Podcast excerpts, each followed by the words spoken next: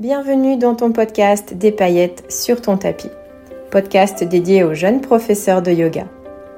Si tu te sens régulièrement assailli par le fameux syndrome de l'imposteur, si tu passes beaucoup de temps à créer tes cours, ateliers ou stages de yoga, si tu as du mal à sortir de ton yoga teacher training et oser trouver ton propre style, ou si régulièrement tu perds confiance en toi, alors ce podcast est fait pour toi.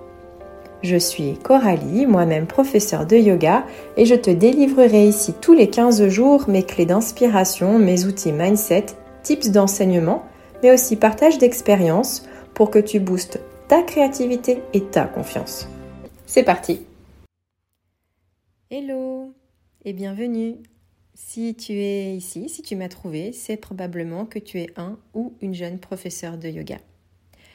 Juste une petite note avant de rentrer dans le vif du sujet pour aujourd'hui.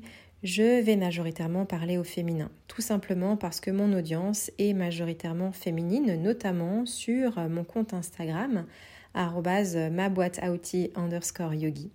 Toutefois, si tu es un jeune professeur de yoga au masculin, tu es évidemment le bienvenu. Alors j'aimerais me présenter pour commencer.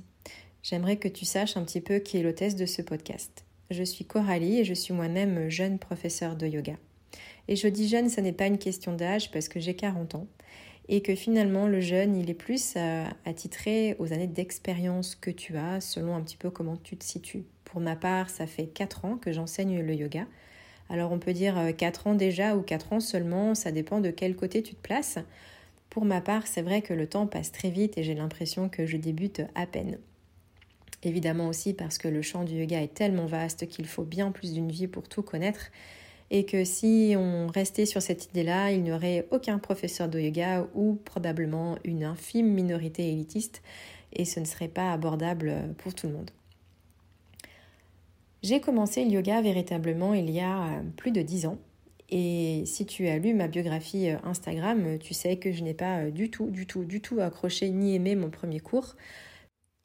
Je n'ai ni connecté avec euh, le professeur, sa voix, son type d'enseignement. Je n'ai rien compris à ce qu'elle nous a fait faire, tant en termes de sanskrit que de posture. Je n'ai vu aucun lien entre le début et la fin de la séance. Je n'ai pas forcément aimé être dans une salle aussi grande pour un cours qui m'avait semblé à la base devoir être intimiste. Euh, et puis, et puis, puis voilà, je n'ai vraiment, vraiment pas du tout connecté à ce premier cours, d'autant qu'à l'époque, je n'étais pas la Coralie d'aujourd'hui, je n'étais pas aussi connectée à mes ressentis, euh, autant connectée à mon corps. Et finalement, ça a été un moment tout à fait euh, lambda dans ma vie, si ce n'est que j'en ai gardé un mauvais souvenir pendant quelques années. Et puis, j'ai quand même craqué dans le sens où j'ai accompagné une amie qui ne voulait pas aller à des ateliers seule et je l'ai accompagnée comme ça trois ou quatre fois à des stages. Et finalement, j'ai croisé le chemin d'une personne, d'un professeur qui a changé un petit peu ma vision du yoga. C'est passé par euh, la voix, par euh, le regard, par l'attitude, plutôt que vraiment les postures, l'enseignement, le fond. C'était plutôt la forme, l'emballage, la cosmétique autour qui a fait que j'ai vécu un moment plus agréable, plus personnalisée, où je me suis sentie un peu plus à ma place en tant qu'élève. Et c'est là où je me suis dit finalement, quand je suis devenue professeur, j'avais toujours ça dans mon cœur et dans ma tête, c'est qu'un élève va venir chercher l'énergie du professeur, son expérience bien entendu, son aptitude à enseigner très clairement, mais aussi finalement son énergie, son sourire, la qualité des mots choisis, la qualité des séances, peut-être son originalité ou sa créativité, peut-être un type de yoga très précis. Euh, mais l'idée, c'est que chaque professeur de yoga, s'il a trouvé son yoga à enseigner, devient une entité en fait à part entière, sort du lot, sort du cadre peut-être, et finalement trouve sa place, sa pleine place dans le monde du professeur de yoga qui, tu le sais aussi, euh, s'est développé énormément depuis le deuxième confinement. Ce monde de l'enseignement du yoga est de plus en plus vaste. Et on a toutes et tous notre place ici.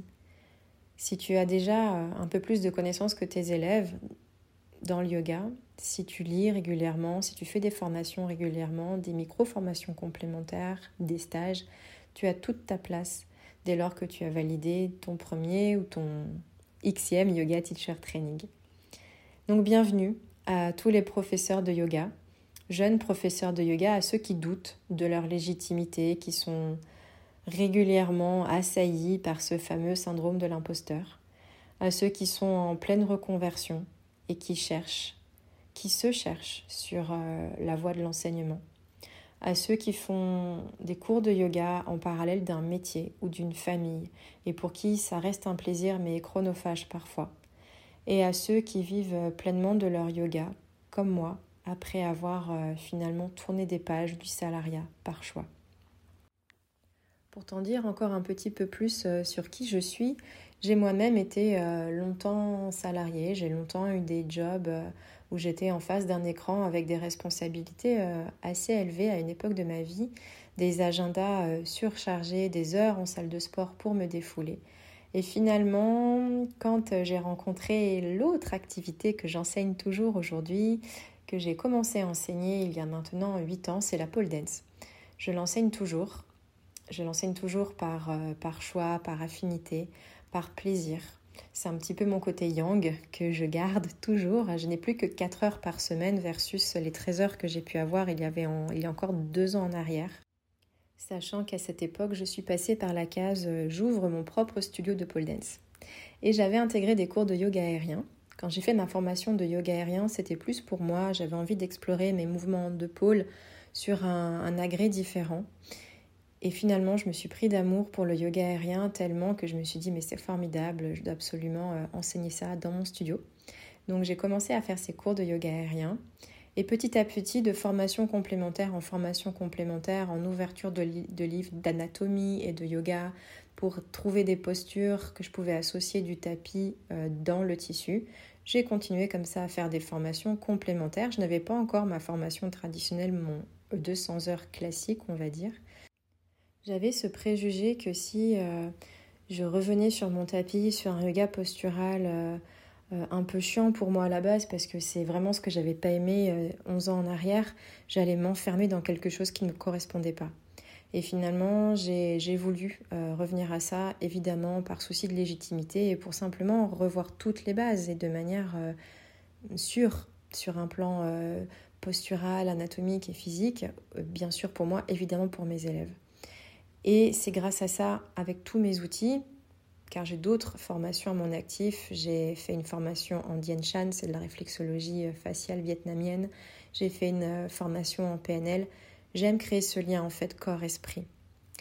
Eh bien, avec ces outils-là et avec cette euh, formation yoga traditionnelle complétée par ces micro-formations que j'ai faites euh, à côté, je me suis sentie pleinement investie de ce rôle en me disant voilà, maintenant j'ai assez d'outils, je me sens suffisamment légitime, même si évidemment je ne suis pas un professeur de yoga comme d'autres qui ont 20 ans d'expérience, qui connaissent le sanskrit par cœur et la philosophie du yoga par cœur, j'ai d'autres choses à apporter. J'ai une connaissance du mouvement, j'ai longtemps fait de la danse, euh, j'ai une très grande écoute de mon corps et je suis amoureuse du mouvement, je suis amoureuse de la danse. J'aime beaucoup partager les salutations en mouvement et en musique. J'aime beaucoup la danse du dragon par exemple et j'ai une passion pour le yin yoga qui est, bien que ce soit un yoga qui est statique, on vient ressentir ce mouvement très profond, ce glissement des tissus les uns sur les autres et cette vague de la respiration à l'intérieur du corps. Et tout ça crée un mouvement encore à l'intérieur. Donc voilà un petit peu le genre de professeur que je suis. J'ai écouté mon intuition, j'ai écouté mon cœur au-delà de la formation de yoga. Et c'est ça en fait que j'ai envie d'apporter ici. C'est pour ça que ce podcast existe aujourd'hui. C'est parce que j'aurais aimé avoir des ressources qui m'aident à devenir qui je suis.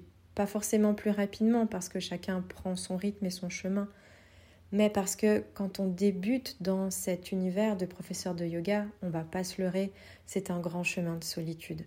On sort de notre yoga teacher training avec la base, peut-être plus ou moins élaboré selon l'enseignant qu'on a eu en face. Toutefois, ça reste finalement après un grand saut dans le vide pour aller chercher ses élèves, pour aller se présenter dans des studios de yoga. Et parce que enseigner le yoga, c'est pas juste monter sur un tapis et faire son cours et basta.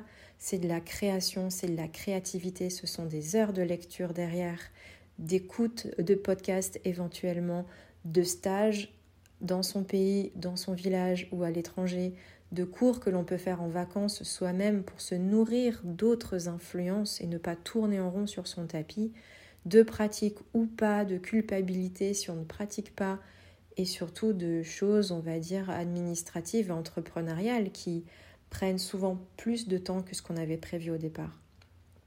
Donc pour moi, c'était important et c'est important aujourd'hui de partager tout cela. Et ma force en tant que professeur de yoga et en tant que professeur de pole dance, c'est même dans ma vie de tous les jours, je suis quelqu'un de très créatif. J'ai beaucoup, beaucoup d'idées. Pour être complètement honnête, je crois que j'en ai trop pour euh, ma seule vie de professeur de yoga. Donc j'ai vraiment envie de partager ça. J'ai vraiment senti lors de mes stages, ateliers, retraites ou même euh, programmes que j'ai pu avoir en ligne, j'ai eu des professeurs de yoga qui sont venus ou qui ont suivi mes cours et qui étaient assez interloqués par la capacité que j'ai à lier les éléments entre eux ou à faire des ponts entre les disciplines, à pouvoir apporter assez aisément un mot, une idée sur un concept, sur euh, une saison, une nouvelle lune, une pleine lune, un signe astrologique, etc. Tout ça, ça m'a pris des formations. Mais pour autant, ça n'est pas resté dans des cases. Tout ça, maintenant, j'arrive à faire des ponts. J'ai beaucoup de lacunes en tant que professeur de yoga, je le sais. il me manque beaucoup de choses euh, par rapport notamment à la philosophie ou à l'histoire du yoga.